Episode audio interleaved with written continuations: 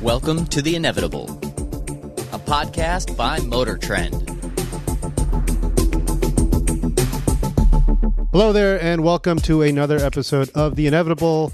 My name is Ed Loh. I'm the head of editorial at Motor Trend, and this is Motor Trend's podcast on the future of, well, everything to dealing with the car.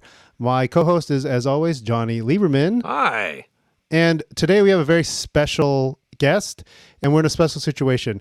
Jonny and I recently went to the uh, Pebble Beach Concours d'Elegance, Monterey Car Week, and I came back with the gift that keeps on giving COVID. So we are isolating here. Uh, but while we were up at Monterey Car Week, we had a very special opportunity. Um, I spent months and months and months, probably over a year, tracking down, trying to get on the calendar of the head of Ford, the CEO, Jim Farley, um, who basically actually kind of put us on this journey talking about mobility a long time ago. And we managed to do it. We scored time with him at his private personal garage up in Monterey uh, with all of his beautiful cars that he keeps on the West Coast. And uh, we had a great hour plus conversation. Yeah, it was him. fun. We had we had a good time, and um, just to spoil the ending, the best part was he has a Cobra, uh, Shelby Cobra that him and his son built.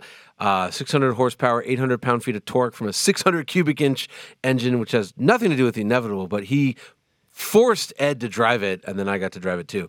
Um, Right. And But this was, I mean, this was, yeah, it was amazing. It was, it was all about, you know, we were in there talking about the future of the company and EVs. And at the end, you know, you guys might have seen some of the pictures. We normally try to take pictures with our guests, you know, and he's like, I was like, well, we should take a picture in front of your Hennessy GT500 Mustang because that's like the most current vehicle you own. He's like, no, no, no, take a picture next to the Cobra. Uh, and then he demanded that we drive it. Yeah, but the but the point is, he he's not your typical CEO. Uh, he's he's he's a. And we've known this about Jim for a long time, back from his Scion days. He's a very intelligent person, uh, very enthusiastic person. In fact, he he won a race at uh, Laguna Seca in another Cobra he owns uh, just before he came and talked to us. And uh, it's a pretty wide ranging conversation. We talk about the new Mustang GTD. We talk about splitting Ford up into three separate companies. We talk about autonomy. We talk about talked about software defined vehicles. Yeah. And for me personally, and again, this is just a little bit of a setup to the conversation. Uh, Jim Farley pulled me aside three Pebble Beaches ago now and kind of chewed my ear off, uh, telling me that, you know, hey, you're a motor trend. You guys aren't even talking about all of the changes that are coming to not just EVs, but software defined vehicles and all the millions of lines of code that are coming to all these vehicles. These are important stories. You should get after it. So it's a little bit related to why Jonny and I are here, are is his advice, um, his more of his, his poking and, and prodding that we start covering some of this stuff. Um, and uh, because the world is changing. And I think one of the biggest things we talk about um, are things like, you know, Ford adopting Tesla's charging standard, the North American charging standard, which is a big, which is a Yeah. big thing. And Yeah. we totally buried the lead here. Um, we managed to talk to the head of Ford the day after he announced the Mustang GTD. Yeah. So it literally came out $300,000 Thursday. Street legal race car. Yeah.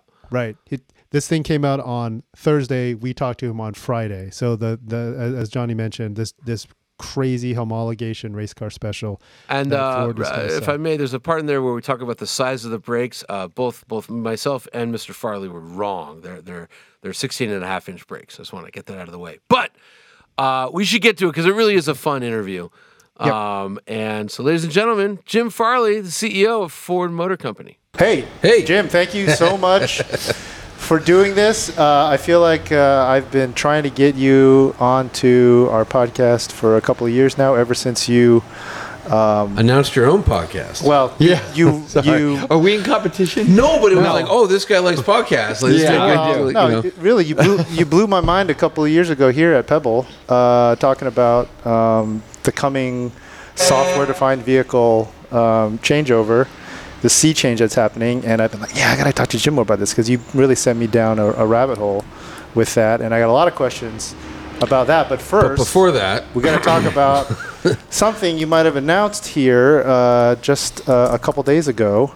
um, called Or the, yesterday. The, yeah, the Ford Mustang. Well, depends how you depends how you consider launching. Right. Ford Mustang uh, GTD. GTD. Yeah. Well, uh, what is it? So I was very much like a lot of car people influenced by the 911 RS in 73. Mm. And that car was, you know, not like a supercar. Uh-huh. It was, you know, like a Daytona at the time or some a Miura. It was like a it was like a different kind of car. And all the pieces worked together kind of magically. And then I wa- and, and then I bought my first nice car, new car, 88 Ford GT 5 liter. And at the time, you know, the 5 liter Mustang wasn't that far behind like a 911 and cars like that. Right. And then I watched those brands just build these GT cars. You know, the GT3 in the 90s. No one really saw them. They were in Europe. Then they started bringing them to the US, the 911R. And then they started building, you know, nine, uh, GT2 RS, GT3 RS, Sure. GT4 RS. Sure. And, you know, Aston Martin got into it and, and Mercedes got into it. And I always felt like, you know, the Shelbys and the Z06s never really were competition for that kind of 911 RS, lightweight, well balanced.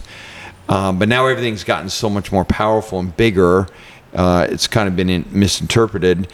Uh, when we decided to go big on racing with Mustang, from Aussie supercars to NHRA to NASCAR to GT4, GT3, then the amateur stuff with Dark Horse and Dark Horse R.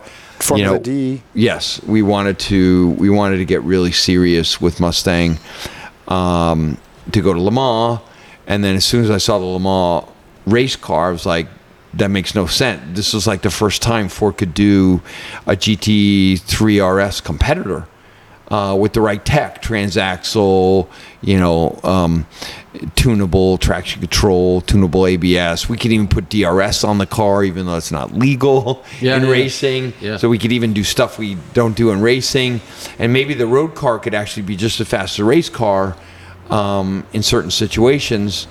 Um, but we need to have the best tech. So, and we saw the competitors leave the segment. You know, a lot of our competitors just kind of left, and at the same time, most people don't know this, especially Americans, that the Mustang is now the best-selling coupe in the world, and um, sports coupe in the world. And we outsell 911 in many places around the world. Australia, Sweden's really big with Mustang. Yeah, a lot, yeah. Of, a lot of places that you wouldn't expect. So it made sense for us to kind of take a right turn from all the Shelbys and everything we'd be do- doing, um, and go after you know the elite um, Europeans as an underdog. And so that car is ba- the concept of that car is really simple. It's not a homologation car. It's a race car with more tech than the race car for the street to compete in that two, three, four hundred thousand dollar GT class. Um, and it's not a collectible car, though some people probably will, you know, collect it. It's really kind of a track road car that you can use. So how did it go down internally when somebody? I mean, I assume you said, "Hey, let's do this. Let's make a street car to this." Like, was that like you're crazy? that was sort of our initial reaction. Wait, they're okay. doing a three hundred thousand dollar Mustang. Like, come yeah. on, you know? Yeah. Uh, I mean, uh, there are all sorts of things about being a CEO. So, like, um, I don't know if I hear the truth Boy, a lot. that's an understatement. yeah, like, so I don't know if people are going to tell me like that's a Sure, bad sure, idea. I hope they do. I, I think you know. I I always just. Uh, I really trust people that should be trusted. Okay. So when I when I when I answer that question, I look at Mark Rushbrook, head of Ford Performance, and I look at Larry Holt, the head of Multimatic. Uh, Larry's designed pretty much every cool race car and production car I know, and so I looked at Larry and I said, "Can we beat the the GT3 RS?" He's like, "Yeah, but it's gonna be a smoking hard problem." And I said, "Okay." And um, then I got the, you know, and then the team started to get the memo. So are you uh, are you saying you saw the Le Mans car and you and Yeah. that's when you made the decision Yeah. to make this? Yeah. Like that late in the Yeah. Like so, how many months ago would this be? Oh no, not months. Uh, we saw the simulation. Okay. We saw the simulation like over two years ago. Okay. Okay. And then all then, the simulation, all the aero work, all of that stuff. and when you say beat the GT3 RS, you mean what do you mean by beat them? Beat them how? Uh, it doesn't really matter. Like um, however you guys evaluated GT3 RS. Okay, I mean, it'll be okay. on the ring. It'll Yeah, be okay. it'll be your own tests. You guys, I mean, Motor Trend does these incredible sophisticated tests where you're, I mean, sometimes you do like straightaway, then slalom, or then you'll go to a track and test it, willow or Buttonwillow, or you're gonna, it'll, you'll find your own way to test it. But when you look at it pound for pound, GT3 RS or GT3 versus us, same price, same different technical solution, very different technical solution. I think you're gonna find it to be like fully competitive in a lot of ways better. What, what was the biggest? Um, I mean, you're the CEO, so I don't know that it's a it's a hard sell. It's Yeah. I, I probably should, should, should chat with the, the chief engineer of the project. Yeah. But what what would be the What's the most expensive thing you put in there in terms of like, oh my god, Or I can't most believe we put, I can't believe we put. I mean, The- I, the I, I would suspended say rear there were suspension? two. Yeah, there were two big decisions on that car: the inboard, uh, you know, spool valve rear suspension. People will freak out when they drive a car with a prototype inboard suspension on it, and actually, you can see it from the front seat. Just turn around and Right. you'll see the suspension working. Yeah, yeah, yeah. Um, so that's like some kind of, you know, automotive show-off stuff. Okay. Um, and that was really hard to package because we never built the seventh generation to have an inboard suspension But like just that. so everyone's listening, like I remember when the Aston Martin 177 came out, and you know, 77 built, million bucks Mm-hmm. each. It had inboard pushrod Multimatics, but it wasn't spool valve. It was just regular inboard, regular inboard. And then the uh, Lamborghini Aventador came out with that. Right. So it's exo- it's an exotic way Mm-hmm. It is. to do a car. It's Yes. formula like Yes. vehicle suspension. Normally, like, yeah. prototype race cars Yep. and you know the digital, and it's perfect timing for for that technology on this car. I'd say that's one, and the other one is DRS. Like uh, there were a lot, there was a lot of debate whether we want to put a DRS system because it's not required for racing. Um, you know, you have to set the downforce for the car for the whole race. Right. Right. And to have a DRS system, you know, where we get 10 or 15 more miles per hour top speed on straightaways was like a really big debate because there's no competitors that would require us to have that. Um, For those so- listening at home, drag reduction system. Yeah. Um, Yeah, yeah. I, Yeah. You know, I actually don't, I feel like I don't need to explain that because there's so many fans of, Of of, of driving F1, just driving yeah, that yeah, yeah. they know DRS. What's but- cool about our DRS system is it's on the front and the rear. it's Oh, not yeah, just yeah, on yeah. the rear. Oh, cool. Spoiler. There's a whole front slat system that works.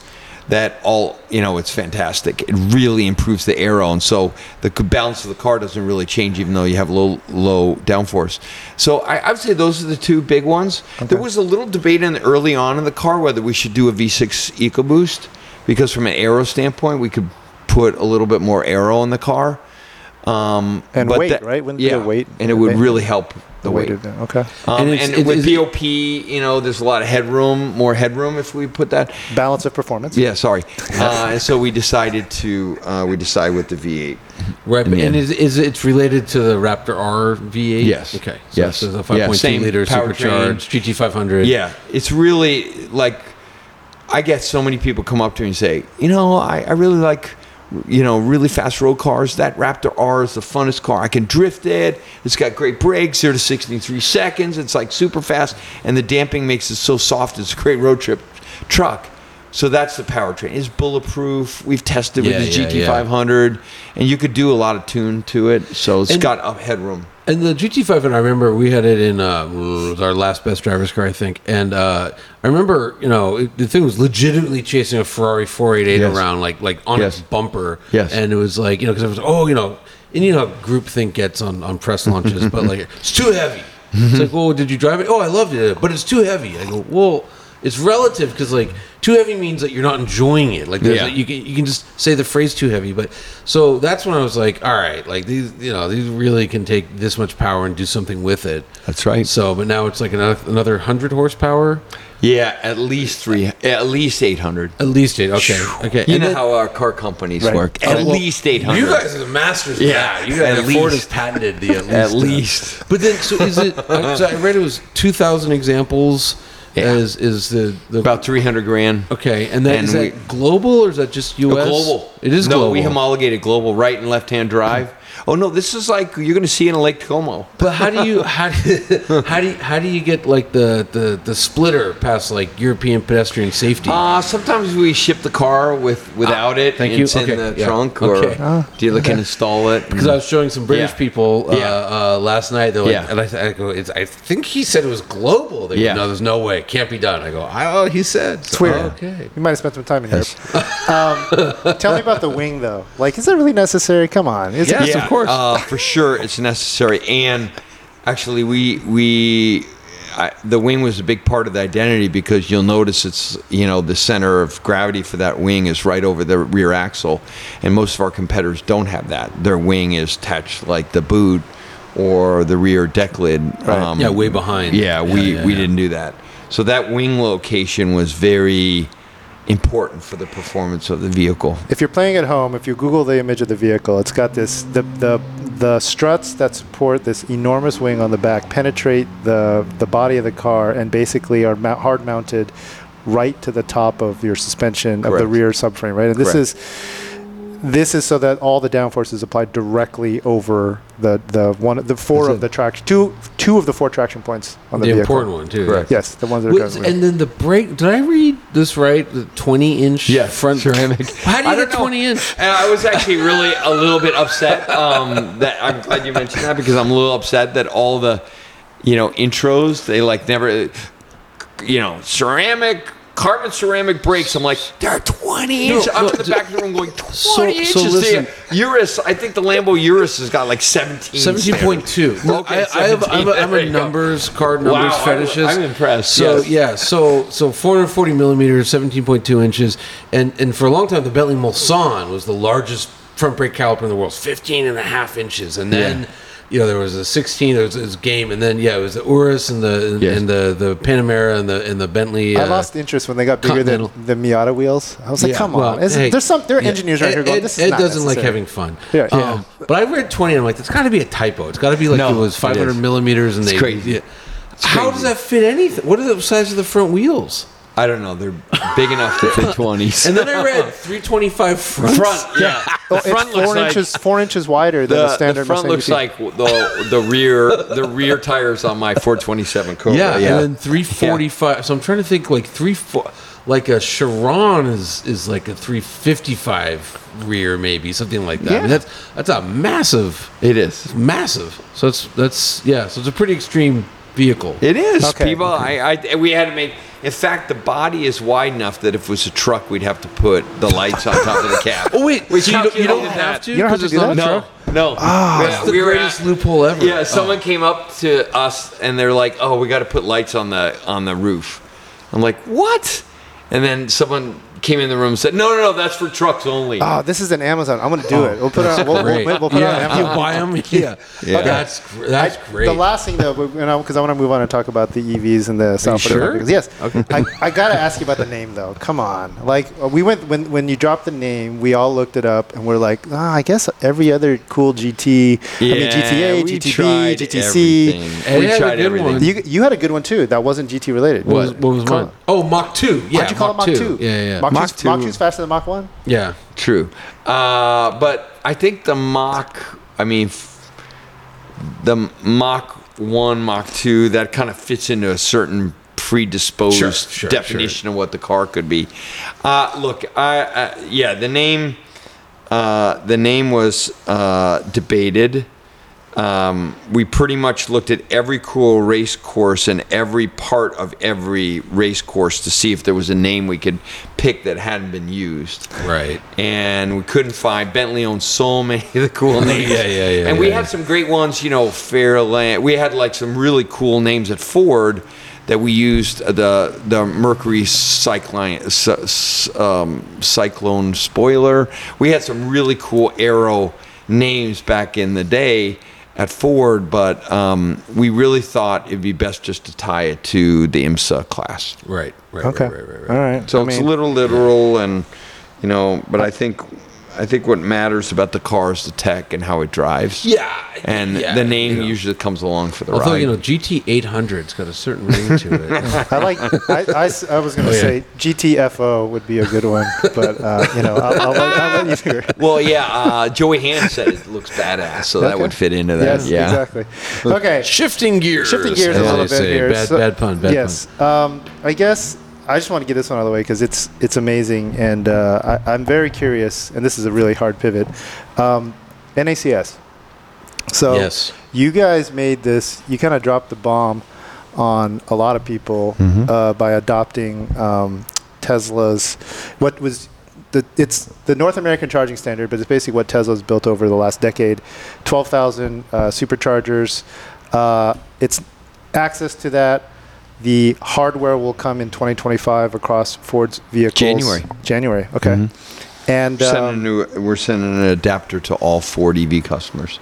Oh, cool. I just bought one. And and and uh, software that verifies it's a legal adapter. We don't want to hurt the supercharger network. Right. Okay. And there's a lot of illegal adapters you can buy over the think I, internet. I think I bought an illegal adapter. Yeah. I did too. Off Instagram. Yeah. Uh, Yeah. So here's the thing.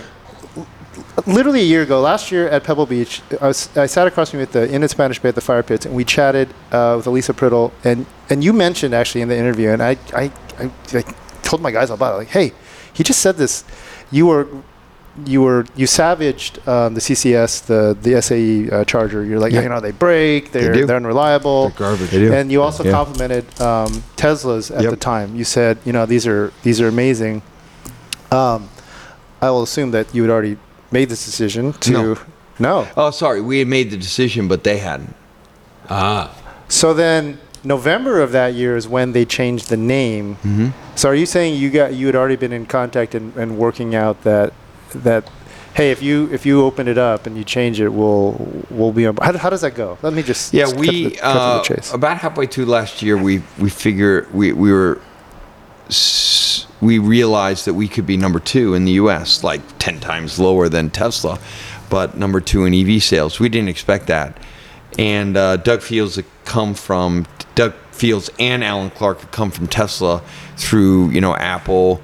Uh, in Doug's case, to Ford, and you know the story that's really not been written about the industry's transformation is just the talent uh, at the companies. Yeah. And you know what I find is that the talent who can do an electric architecture or the EV components and design a vehicle differently than our prejudice is actually just a few people. There's just a few of them. Mm-hmm. It's like the racing community. There's like Phil Remington, and there's only one Phil Oh, Remington. I'm glad you said Phil Remington. Yeah, he's a he's a big hero of mine. So Oh, yeah, yeah, amazing. yeah, amazing. So yeah, yeah. there's, you know, Doug Fields is like a really special engineer, like an American. You know, he designed the Segway. He was number one employee of Segway. He designed the gyro, the whole thing when he Mm-hmm. was like in his 20s, right? Then he goes and designs MacBook and the OS and software at Apple. Then goes over to Tesla, designed the Model 3, which is a big pivot for them from S and X, Mm-hmm. fully software updatable vehicle, super simple engineering. And and then he goes to Apple and comes back to Ford. So as soon as Doug got here, we started saying, "Hey, this charging thing's a problem, massive problem." And as soon as last year, like halfway through last year, a little bit before I talked to you, it became pretty clear to us that they had a huge advantage, hmm. like huge advantage. And it also became clear to us that our EV lineup is not going to be like others. It's a 100% conquest business for us. So when people see our second cycle EVs, they're going to go, wow, those those don't look anything like I expected from so a when you- traditional car company. So uh, sorry. So Yeah. when when when we saw that, we were like, but how cool would it be if we could join the Tesla supercharger network, and then the Tesla customers would be asking our customers about their Ford. Yeah. And Yeah, yeah, we're like, well, that's pretty cool. And then the IRA came uh, along in the fall, and it was like Tesla could get money from the federal government to inc- increase the supercharger network. And so we had already been talking to them, but it kind of fell apart. As soon as the IRA thing got uh, Inflation handled, Reduction Act. then I was like, well, what if what if we could be the first of many, and we change the standard, and then they could get support from the government to fund a supercharger network, and we get access to it. So every Ford customer or every Tesla customer who likes Ford vehicles didn't have to feel like they were going backwards Right. um, and make a choice. And that's how it all came about. And I wound up texting Elon, who was like really gracious about it. Um, he was like, you know, th- we're on a mission here, Tesla. He wasn't, you know, I'm sure there was a lot of pressure on him internally to say, no, no, no, that's our, you know, that's one of the things that makes us different. But he was very gracious about it. And his head of technology is really practical person, and he saw the advantage of of, of them expanding. And we just then we became number two for sure. And we thought, look, if we did this, it would be good for our customers, good for Tesla, and um, I bet you the other car companies would have a decision to make.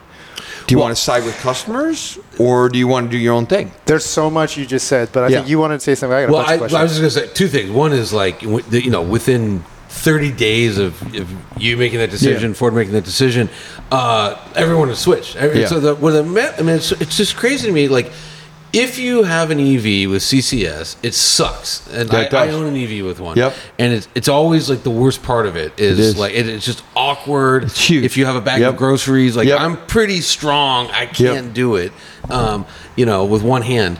And uh, it, you know, so it's, it, it, it, it. I mean, every car company in the world hated it and was just accepting it, which is totally crazy. agree. Like, Yeah. like what else? well, it's it's, it's funny because What other things are we doing? because when you when you when we had the conversation last year, I w- in my head I was like, here's the CEO of Ford complaining about the state of charging. I mean, is, if there's anybody who could fix this, would it be him? I mean, you told me that. funny. I remember I saw you later that night. funny. You told me that. That's And I said, funny. well, you know, Now- SAE, you can't fight the SAE. Well, so but but uh, so much to so much to, to, to talk about here. what- Oh, go real ahead. quick though, I want to back up. I think the most I don't want to say important, but what the, what what you said was Tesla chargers will be standing next to Ford. Uh, uh, Yeah. Sorry, Tesla customers next to Ford customers.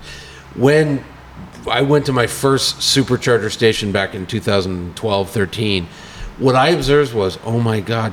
Here's a bunch of people that just spent hundred thousand dollars on an untested product, staring at each other and saying, "You're smart too." Yeah. And I was like, this is this is what is so smart about Tesla. Yeah, everyone Yeah. can make an electric car, two motors, Yeah. go, batteries, big deal. But like this was the innovation, and I, I was Yeah. shocked that nobody like. Yes, we saw Mercedes say they're going to do it. Um, the alliance Build was their own, announced. right. Uh, you know, la- last two weeks ago, three weeks ago. But like, oh, and I know you said, you know, you realize, but like, why did it take so long? How come nobody know. else realized this? I don't know. Okay, good answer. I don't know. We, we have a. I mean, I, I think it's just we have a prejudice. That's why we split the business at Ford. I had actually no choice. Um, Bill and I talked about it, and I said, you know, our first generation EVs are great. I love the Mach E, but like as far as making money, it's got like, you know, the wiring harness is 70 pounds too heavy and it's 1.6 kilometers too long. The customer doesn't care how long it is. Uh, our braking system is not, you know, expensive enough. hate to say it because you could spend more on l- lighter weighting the wiring harness or a more sophisticated braking system for regen, and you could take thousand dollars out of the battery. The battery changes the math completely on how a car is designed because Right. you want to take as much of that battery out, and to do that, you have a lot of big budget to invest in lightweighting, aero, more sophisticated light, you know, all sorts of things. Uh, and I knew, I saw my team struggling, and we didn't have time. Tesla went through our industry like a 300 kilometer per hour Shinkansen, and I'm like on one of those little, you know, Western push carts. Right. I couldn't catch it.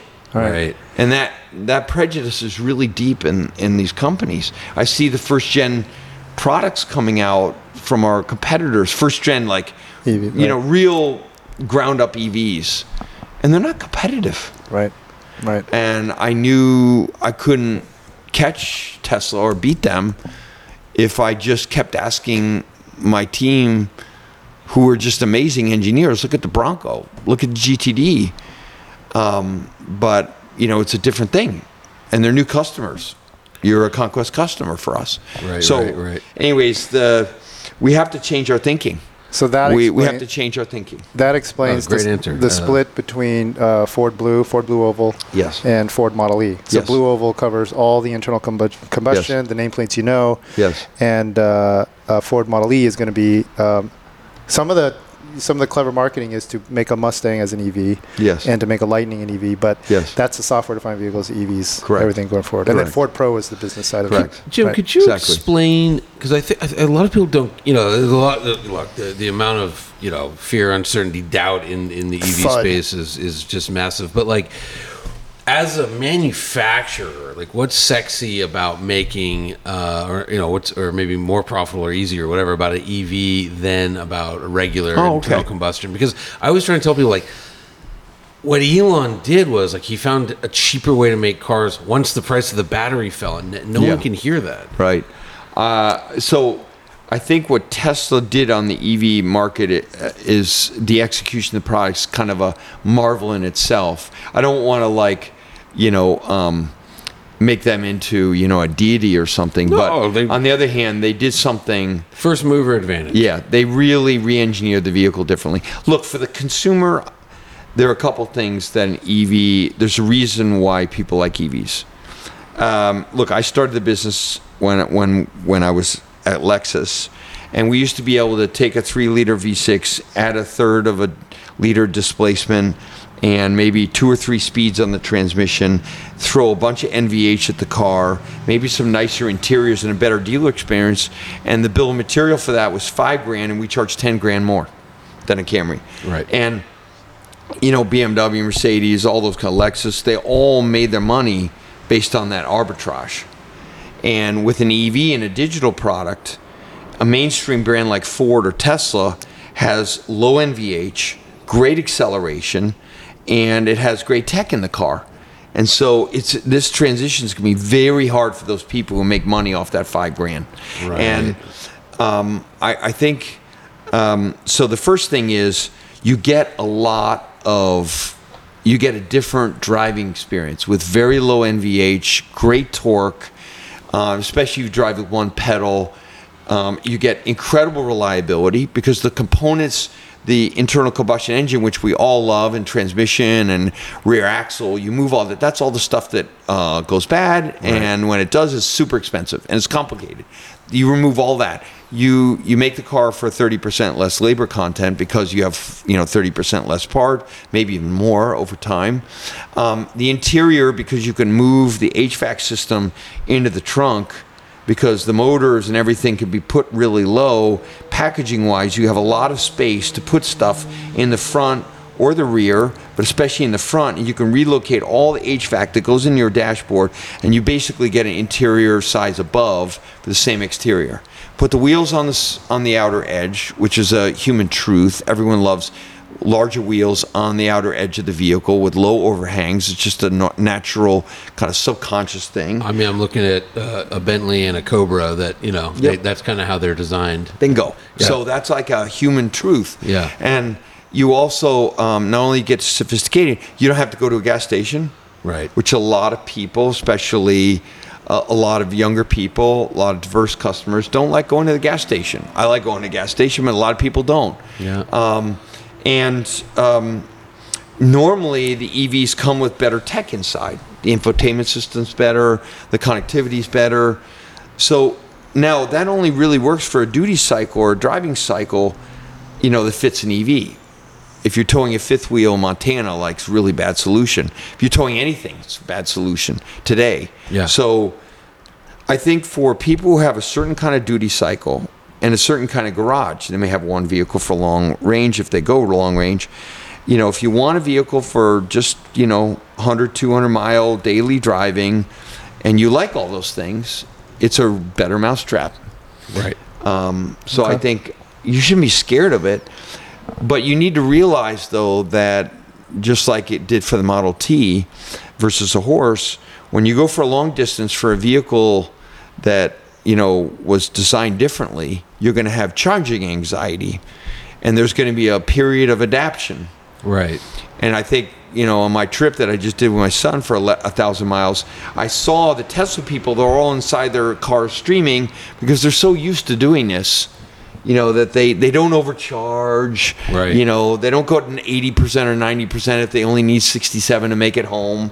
They, you know, they're inside being productive in their car. And the rest of us are over here trying to figure out what they already found out three years ago. Right. But we have like slow speed chargers. Some of them are broken. They are always They- broken. They, can't be reserved.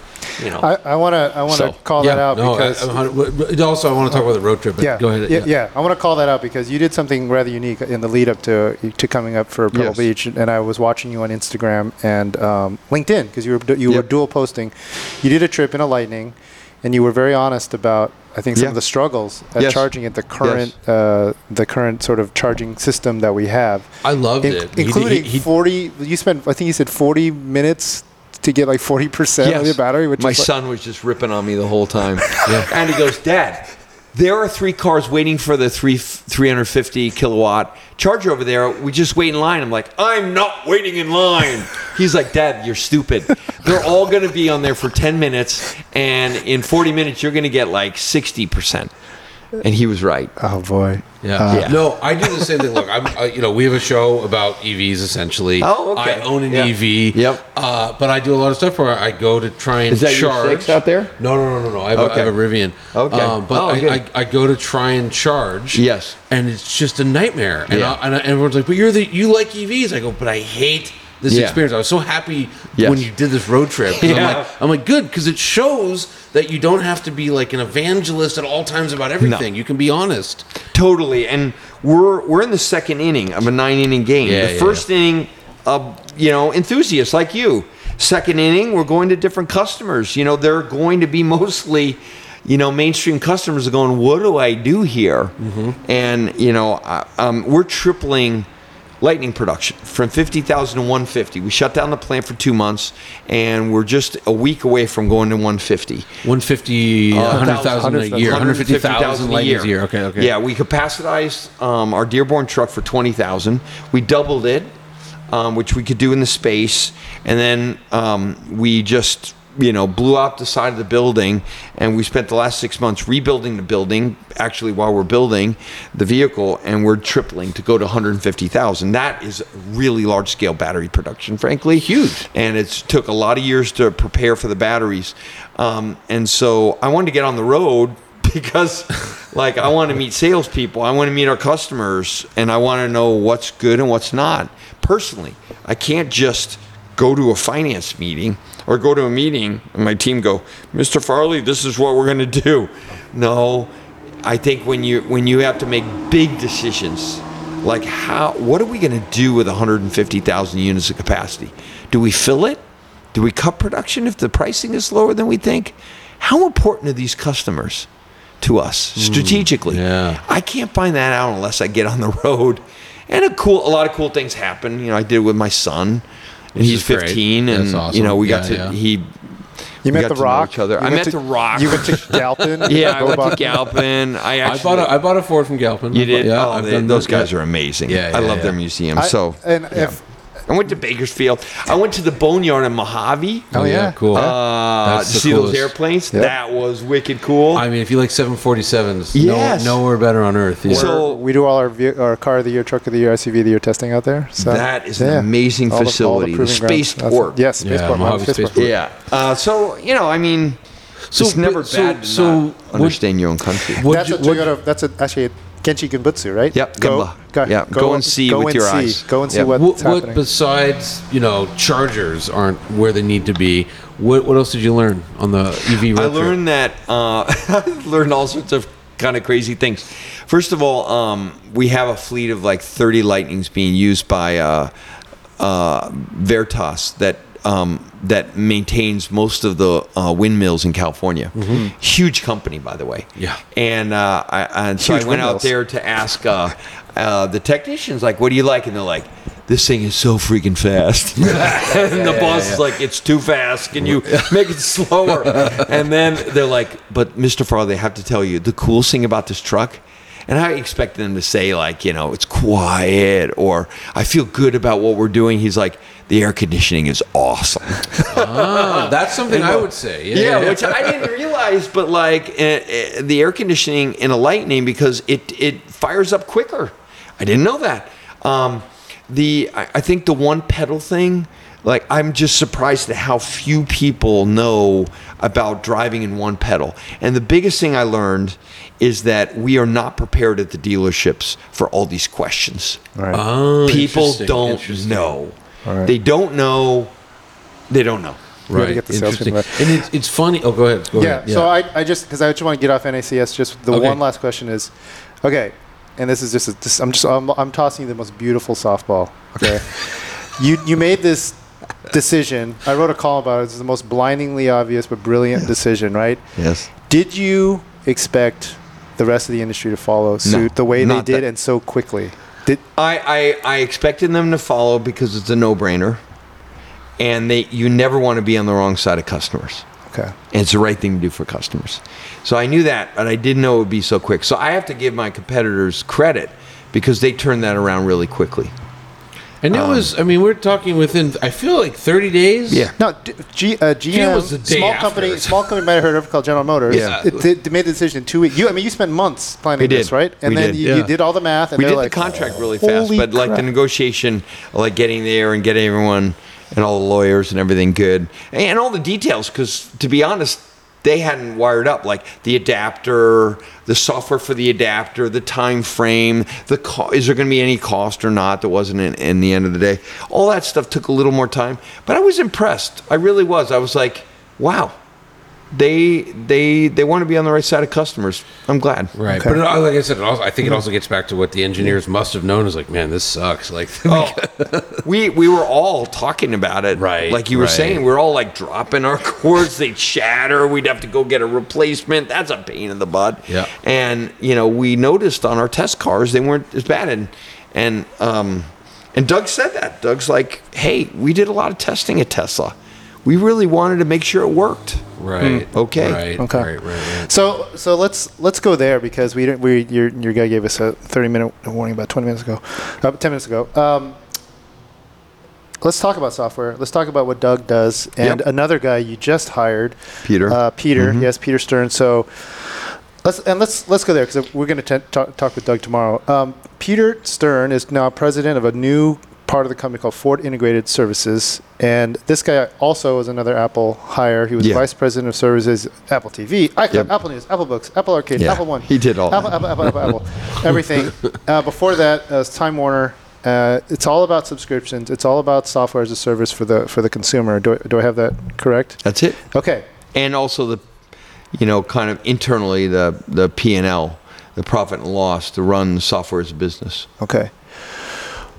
How, what on earth are you going to give the customer that's going to a blow their socks off and b get them over the over what I perceive as as the next challenge, right? If you think people are have a problem with adopting electric vehicles, now get them Yeah, to pay I for gotta pay stuff. for my seat I- heaters in pay- the car that I yes, bought? Pay for stuff in the car that they they already have or Wait, wait, used wait. to. that's Why are you our shaking your head? direction. Why are you shaking That your is head? that is another company not I ours uh, know. So we, we would never From Bavaria. we yes, are not yes. yeah we are not going to charge we're not going to charge people for something that they shouldn't be charged for But if I No, no, may let- for a let second. con- let him continue. Let him continue. Oh, okay, okay, okay. yeah so uh, so look um, i think the only rights that we have to charge for software is software that is created using the data off the car now seat heater is data off the car but it's not it's not something that people expect to pay a subscription for.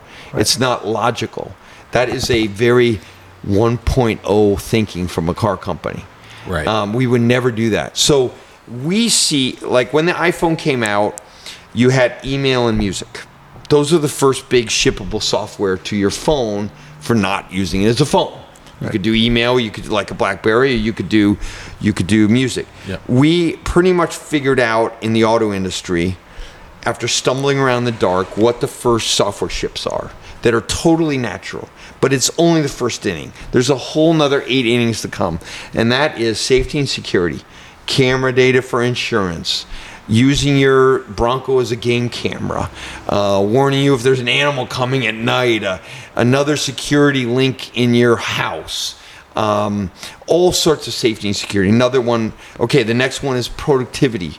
So we do we do telematics for driver training, uh, fuel card fraud. A lot of our pro customers give their electricians or plumbers fuel cards. We can now check the GPS of where the fuel car is used, where the vehicle is, and where they use the card to see if they're not using it for their personal life.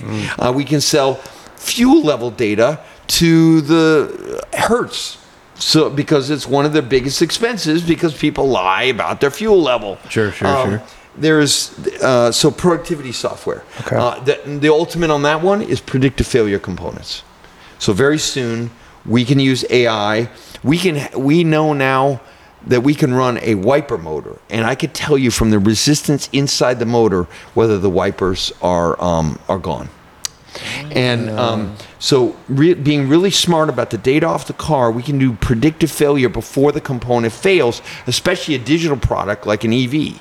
And that is so valuable for our pro customers, and will be valuable to retail customers. And the last right. one is the last one is semi-autonomy, and it'll start with hands off. And we our ODD or operating domain that we want to really own is high speed, no car in front of you. So that's you know hands off at 70 miles an hour. A lot of companies can do low speed traffic. You know, you see that from Mercedes and Nvidia and a lot of people. We don't think that's a hard problem. We don't think that's actually very interesting. We think the big unlock is going to be eyes off the road, high speed. Yeah. Um, and we're starting with hands off with BlueCruise. And um, so those are the three areas. Now, when you take your hands off that BlueCruise from Mojave to LA, should I charge that as a subscription or should I charge it as a usage? I kind of think it's cooler if we charge when you use it. Um, and that's a, you know, I talked to a lot of people at CAT and John Deere about this because they've had automated tractors for a long time and they've gone from a subscription model usage. Peter Stern grew up in that world. Like he knows everything about how to go to market. What's a gateway subscription? If you're going to go to a subscription, should all the services be non connected so that everyone in the house can use it? Or should they be all the same? Car companies don't know how to go to market with software. You need people who are from the Apples of the world, who sell services, even physical services tied to software. If we have prognostics in the vehicle for our commercial customers, we have to fulfill it. When you say, Yes, I'd like to repair the vehicle, we have to have someone come out and repair the vehicle, probably remotely. That's a physical service that goes with the software. So we need someone who knows how to go to market with those and make the right decisions. Software, subscription, mm, maybe. Um, also, what gets commoditized? You know, you may find that hands free 70 miles an hour in three years is commoditized. Right. Right. Costs nothing. Right, right, Like seat right. heaters. Right. So, you know, you have to have someone who makes that judgment. But so what- D- Doug creates the platform, the embedded electrical architecture, all the sensors, you know, to ship software to the car, and all the data coming off the car to generate it the right way to be useful. And Peter's the one who asks the software engineers to build software like predictive failure components, and then he's the one who goes to market with that. And we'll create. We have 550,000 subscribers today for Ford software. 500 And this almost is a half a mostly million. for pro. yeah 80% are pro Okay. but BlueCruise is growing like gangbusters the average BlueCruise customer right now is paying us $80 a month Okay. Well, For what? And what are they getting for, for that? BlueCruise Just okay, just for Hands-free. Hands free. Because you like- cannot imagine how interesting that is for customers i, I, didn't I was with another OEM and they were they were doing some marketing stuff and they they said here's eight things you can subscribe to. oh okay And the reaction in the room was like, "We're gonna kill you!" Like, like, like all, it was all American. And they, We- i and think they, we have enough subscriptions that was part of it, but it was just, it was just, the, but it's like a, it, the idea that like, you know, we're Americans, we've owned cars for so long. It's my Oh. car. I name my car. All this, you know, and they were, you know, they were, they were a Korean company, and they said, you know, in Korea, people subscribe to all this stuff, and they don't care. They love it, you know. And it, so, do you think it's a cultural thing with Americans? no because we're into it now Okay. it could have been Okay. Um, but we're past the po- poetry of the whole thing. We're into the practicality, and I think what we found with Pro is that there's zero hesitation. In fact, I would say the brand differentiation for us on Pro is becoming more software than hardware. the Transit versus Yeah, the sure, Sprinter. sure, sure. They're much more addicted to the software. So if we have better telematics than Geotab, they're going to go buy our car. Um, and the monetization of that, it's interesting. What we're learning on Pro is that the monetization of software is actually after sales because they're loyal to you uh, for service. Right. So actually, we make 40% margin on parts. So it's a great business. So you, you can't think of like this future second inning or first inning on software. It's going to be it's going to be monetized on software. We may give software away to make money on after sales. Only 10% of our pro customers do service with our dealers. Oh, really? Yeah, oh. because they're not, you know, they don't think of us that way. But if we're predicting failure of all the components in their truck, it's probably going to be higher than 10%. Right. Right. right So, right, right, right, so this so far, this is great. This, this is exactly what I was wondering in terms of how are you going to how are you going to deploy Peter? How are you going to use software to, to bring in new customers?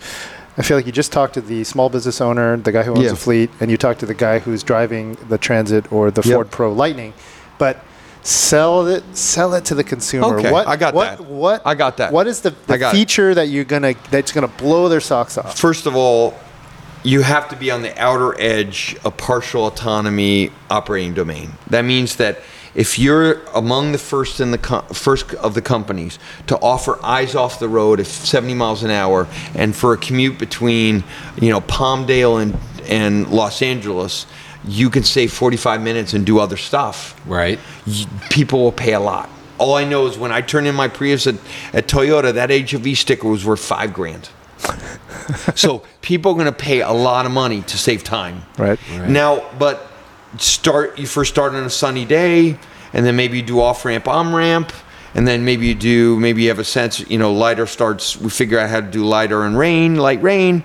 You got to be on the outer edge because that is going to commoditize. If you're the fourth person to do it, you may not. You may only get half the pricing power. So the thing is, you got to be at the you got to be at the forefront. We don't believe, like Tesla, that the coolest problem to solve is urban, you know, uh, hands off, eyes off. Right. We think the coolest. Highway. We think the coolest thing is highway, high speed highway. Right. And the gateway of that is hands free. So the first thing we're learning is there's a lot of pri- pricing power for ADAS, especially hands free. And it's kind of like the steering wheel heater. I don't know about you guys, but when I first put the steering wheel heater on a Saab or whenever it was, I was like, oh, Yes. this is amazing. Yes. I thought it was just heating the steering wheel. I feel warm my whole body. It's the same thing when you take your, your hands off the wheel and you start driving. It is your whole pressure, everything. You're on the I 5, it's fantastic. But why? I don't want to pay for it monthly. I'm buying a car. That's what I'm usage- saying. So maybe usage. usage. Maybe usage. Maybe you buy it when you just use it. It's $3 from here And to- we, co- for example, uh, I know, but I'm, what I'm saying, I understand that. What I'm saying is I, that would still annoy me. I just like I'm, I'm paying you eighty thousand dollars for my nice whatever. Okay. Why isn't it included? We can do that too. We can bundle it, and that's certainly what the car companies have always done. Right. But I think the better model is we pay for the hardware. You don't pay for it, but then you use the service. But then I own something I can't use. I don't know. I did. I have a. I No. struggle with that. I yeah, I, I agree. But but the the responsibility for us is to make it more useful. We started with BlueCruise. Now we do lane change on BlueCruise. Mm-hmm. We noticed from the data that the most common place that people disconnect with BlueCruise is when they hit the turnstile. Hundred percent. Yeah. And now, 100%. in four months, we OTA'd turn signal lane change with BlueCruise, and it works great. Mm-hmm. Better than a human uh, lane change, I would argue. So we have to keep making it better for you to go. Yeah, I want, I want to want to use that again, or I want to use it. Uh, I, I, I, I totally understand your point. But I'm maybe just for saying, you, yeah. bundling makes more sense. Yeah, okay. Maybe for someone else, they, they their lifetime, their lifestyle changes, and suddenly they're using the car more on the highway. I'll give you another example. Yeah. Uh, in productivity, um, because I've actually never met a commercial vehicle that didn't turn into a great retail vehicle Oh yeah. Vans, trucks. They all are great retail vehicles. Same thing on software. So this uh, one of the things we're doing better than Geotab on productivity software is that we're going to limit the speed of the vehicle this quarter. We're shipping that now. And we're also shipping access. That means that on the weekend if you have a company super duty, we can make sure you can't drive it on the weekend. As a personal vehicle. Oh, Yeah, yeah, and that could be controversial, Oh, big but brother. fleet owners really like it. Of course they do. Yeah. sure. Are you And- saying is this so? But for a retail customer, is this like a parent lockout? Yeah, thing? yeah. you could do Look that. at I have, a, I have a 15 year old driving, and uh, you know what if she took the car? Right. At least I want to know about Well, those it. were some of my best times in high school. When yeah, stole I don't want to ruin it for you guys, but but us too. But right. Jim right. Farley, joy, joy killer. there you go. All right, Big brother. We Hatred. gotta, oh no, I get it. No, that's cool. we That's cool. gotta. I want to play some lightning right here because we. it's this is- first inning, right? We don't know what's going to happen. No, no, I get. And and again, I, I understand subscriptions are coming. Just, just But we're not going to do we're not going to do seat heaters. Right. Okay. That's just- uh, no brainer. We're not going to charge for content. I think it's ridiculous. We lost that battle 20 years ago Yeah, inside yeah, the yeah. Car. No- nobody Why would we ever charge content. to, Yeah, to do to like get in the middle of your you know your motor trend prescription? Right, right, right, right, right, right. Okay. So I love that, by the way, because I was going to ask you about this inning um, metaphor. I listened to your, your podcast. I Okay. listened to the one where you talked about it with Dax about just Yes. using this this metaphor of we're in a baseball game here. Uh, just generally, though, because I want to get to some of the EV sh- uh, struggles that I think the industry's had. Are you? How's the baseball game going? Like, did, did like if we are in the second inning, like, is, has it gone the way? You think like No. uh, you know you I know you cut you cut some of the production um, or the, the the forecasting, but Yeah. you know, we Jonny and I particularly hear it a lot. We're on social social media a lot, and the the um, the argument is, why do you guys keep promoting EVs? I hate EVs, and it's like you know, we don't. Motor doesn't make the vehicles. We are Yeah. reviewing them. The manufacturers have seen that everything you just said. But also, there are some EVs we actually really like. Let's Yeah, yeah, be yeah. clear. Yes, you know, then the it's bad true. ones we really hate, just like gasoline cars. Right. Yeah. Exactly. So is it is this going the way you think? And are there any things that you wish you had Uh, done differently? I think or? generally it's going the way we think, but there have been a, hu- a few very significant surprises. But generally, it's going, uh, I think, according to plan in the sense that customers are smart. And if they have a duty cycle where an EV kind of fits, they tend to look at it, and the ones who buy tend to be really happy. Yeah. Um, but as we go into the mainstream, there's there's a couple surprises. First, the traditional OEMs have struggled much more than I think the industry thought they would. Number two, the pricing power of an EV is not nearly as high as the cost of the components. Um, and that puts tremendous pressure on the trans- transition. Number three, the second order social problems of processing of raw materials, mining, all the rare earth materials we're going to need is proving to be a, um, a very difficult problem because of the geo- geopolitics of our world. And the last one is, um, at least in the U.S., it's more than the U.S., but especially in the U.S., uh, electric cars are becoming a p- politicized. Right. and our industry yeah, has yeah, not been politicized. Our products haven't been politicized in a long time. We're at Ford, we're a little bit lucky because the segments we're picking to electrify, like pickup trucks, are kind of a bring everyone together segments. But uh, for a lot of OEMs, I think they're going to wind up getting caught in a lot of politics. Well, let me let me Oh, challenge yeah, that a well little said, bit. the last Be- one, yeah. uh, because especially with the pickup truck market, right? So, F-150 Lightning, 2023 MotorTrend Truck of the Year. Yep. We love it. We we've we've done a lot one. with it. We bought one. You know that. I you know that. We we bought one, and we have Cool. one that you guys are, are loaning us. So we can do testing in both um, our Detroit office and in Los Angeles. But isn't did you not did you I mean so you're telling me you guys knew that you'd get a, a black eye on towing or like cold weather performance because we hear about it all the time about Yeah, I mean that's kind of math, right? I mean, look, the the Lightning program was a challenger program. So it was not super popular inside the company, uh, uh, except for a few really talented people, and uh, we engineered a great vehicle. Um, it's a first, you know, inning product in the best sense. You know, you can't find an EV with that kind of interior room. If you have like three kids seats, it's like pretty unusual. Right, You know, right, it right, can do a lot of cool things from the frunk to powering your house. Beyond just the the acceleration is pretty remarkable uh, for a vehicle. Um, but you know, there's it's math, right? Any any electric vehicle you start towing with is really challenged because you're towing around the batteries and everything is super heavy. So our philosophy in the second inning is actually really different. Is to go to very, very as small battery as possible with fast charge for competitive range. We don't believe in building a pickup truck with 500 mile range. We'd rather have 300 mile range and five minute fast charge for another 150 miles Right. um, because you are carting around 200 miles worth of batteries and you have to pay 20 grand for them. And it's really expensive. And it's not great for the planet. And it's wasteful.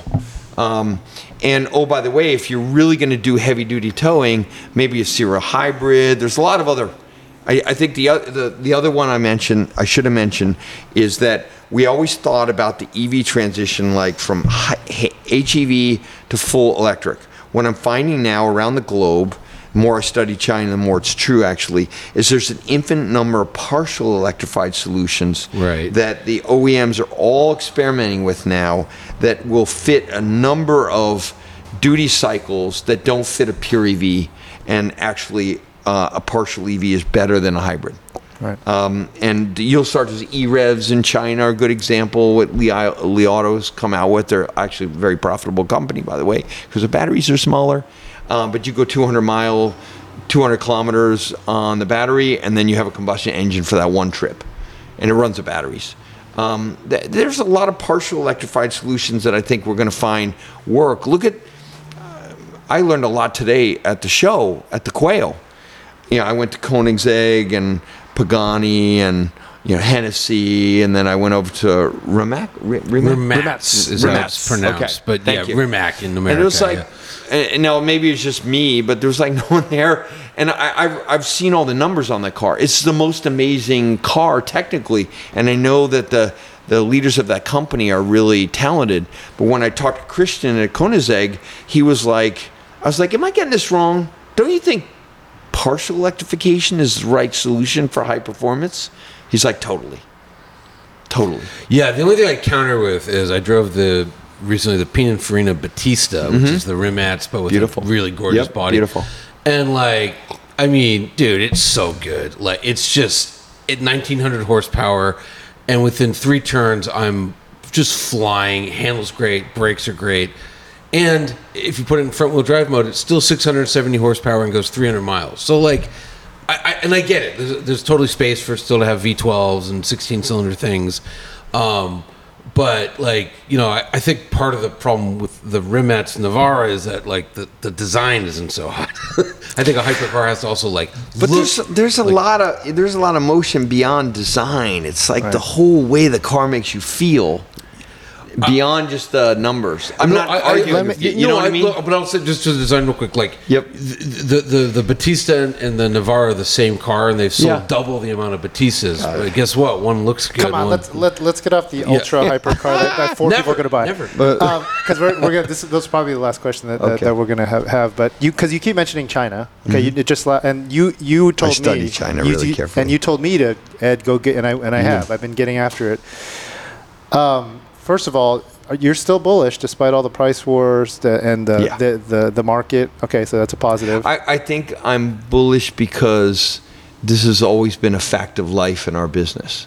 Whether it was the Model T or the Tesla Model Y or, you know, I don't know, the BYD Corolla equivalent in China, a truism in our industry is that when new tech comes, it's maybe not perfect at first, but people really like it then everyone figures out oh my god we better do that. And then and then there's too much capacity and then there's a price war and then we figure it out together and some and then there's new winners and losers. Let me let me ask you the existential follow up to that because this is something that I heard. people don't realize that ford almost went bankrupt because of the model t. We were literally six months away from bankruptcy right. Well, To in, the in T. A, in a Some- yeah model a saved our company right, right, right, right. in a, in a similar vein, and this is an I can't take credit for this, but I read an ar- I can't remember the article I read, but what if China doesn't need American mass market automotive brands? What if they actually say, you know what, we don't need Ford. they We don't, need us we- they don't need us you already know, you already accept that? Yes. Wow. I would say that's already true. We already know that. I, if you look at VW, the largest Western brand in China, the VW Group's ICE share is 22%, I think, something time. And I think their EV shares like two percent, three percent, and they invested in ID three, four, five, six, whatever. Yeah, Right. yeah. They already and and all the all the Audis and everything. That's why they're doing this deal with uh, with with SAIC uh, and Xpeng. I'm sure they have to. No, what I'm saying is that while we're all in COVID, it turns out that what the OEMs are now going in the second inning to compete against Tesla all happened in China Yeah. for the local brands. Geely, Great Wall, uh, SAIC, Chang'an, um, you know, Xpeng. uh, uh, Xpeng, Ne- Li Auto. right. They all figured it out. It was a bit invisible to us. We couldn't travel there. And they started to figure out an industry. Now they're in the biggest price war globally of any EV industry. I mean, it is awful. I think there's maybe one or two companies out of 200 that are making money over there. Yeah. Tesla and maybe Li Auto, that's it. And maybe BYD if you include your plugins. Um, but what, what we're seeing is a very predictable cycle on technology change. You know, in 1905, a third of the global industry was steam, a third was electric, right. and a third was internal combustion. Model T comes along, democratizes the price, but we almost go bankrupt doing it. Then the Model A comes along, variety, V8, different colors. You know, the industry then figured out pricing power because of variety. We probably took it too far with variety now, but it's a truism. And uh, yes, we are bullish. We think that we can conquest a lot of customers. And we're going to do GTDs and we're going to do Bronco Raptors and we're going to do transits and super duties for our pro customers. Ford has got a growth plan in three separate businesses. They rely on each other actually from the industrial system, the plants and the supply chain and the engineering. But as far as the business, outward business is concerned, you know, they're very different customers. Um, and so I believe that we'll get through this. The cool thing about Ford is our pro business is so profitable, it's more than offset the pricing war on our EV side. Okay. Let me let me ask you this. Um, Thank you know- God we have our internal combustion and pro business right now. Right. Well, I was going to say, but so so today's 2023, 2035 is coming. Mm-hmm. Yep. Quicker than we all like. Uh, California, and New York, which you know, it's a lot of people that are you know, you're not going to be able to sell internal combustion new vehicles. Do you think that's true? And what do you think? We Predict predict if you go 12 years in the future. What are we looking at? I think we're just getting in the second inning, and for us to sit here talking about the eighth inning is just totally impractical. Now, people have to do lawmaking about the eighth inning, but eh, we always tell everyone the same thing after 120 years. For goodness sake, don't give us a patchwork of uh, where we make logistics a nightmare for customers so you can drive to Nevada to get a car that's different Yeah, than right, right, California. right, right. So don't do a patchwork of, and most of all, write in flexibility because we've already had five surprises in the last six months. By 2035, how many surprises we're going to have? And so, from my standpoint, yeah, I mean, the general trend is kind of going in a certain direction. Right. And you can't ignore that.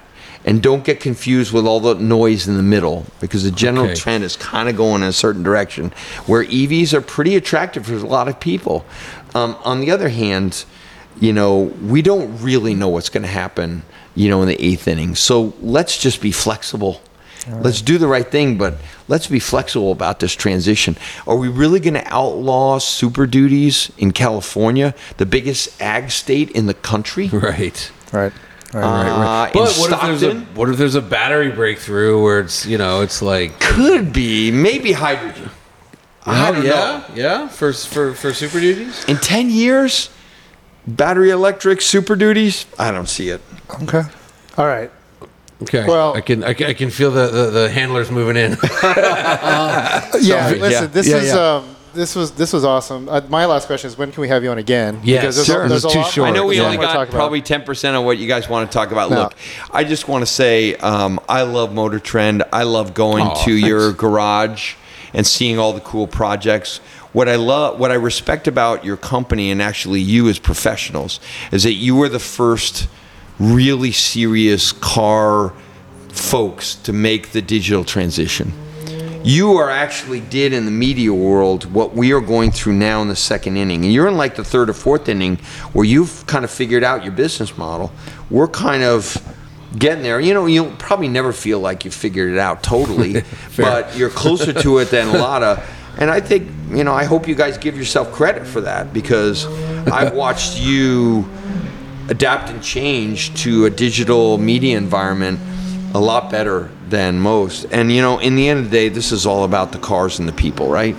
That's that's what this is all about. That's that's very flattering. I wish Yeah. I could, I wish I could believe you because holy moly, it's a struggle. So, yeah, yes. I know how that goes. But- But but, all right, but, but about the the, the Would you the- rather be in anywhere else? That's true. I No. yeah. No, no, Thank that's- God we don't make shampoo. That's right. right? right? On that On note, that note, yeah. thank you, Thank thank, you, you, Jim, Jim. Farley, CEO Yeah. of Ford, for coming on the Inevitable. We only said it once, so you only get the bell ring once, and I said it. Uh, and yeah, love to have you on again. Yeah, I'd love to, and uh, I love what you guys do, and um, I, I can't wait to get to Le Mans with a Mustang. All right, let's do it.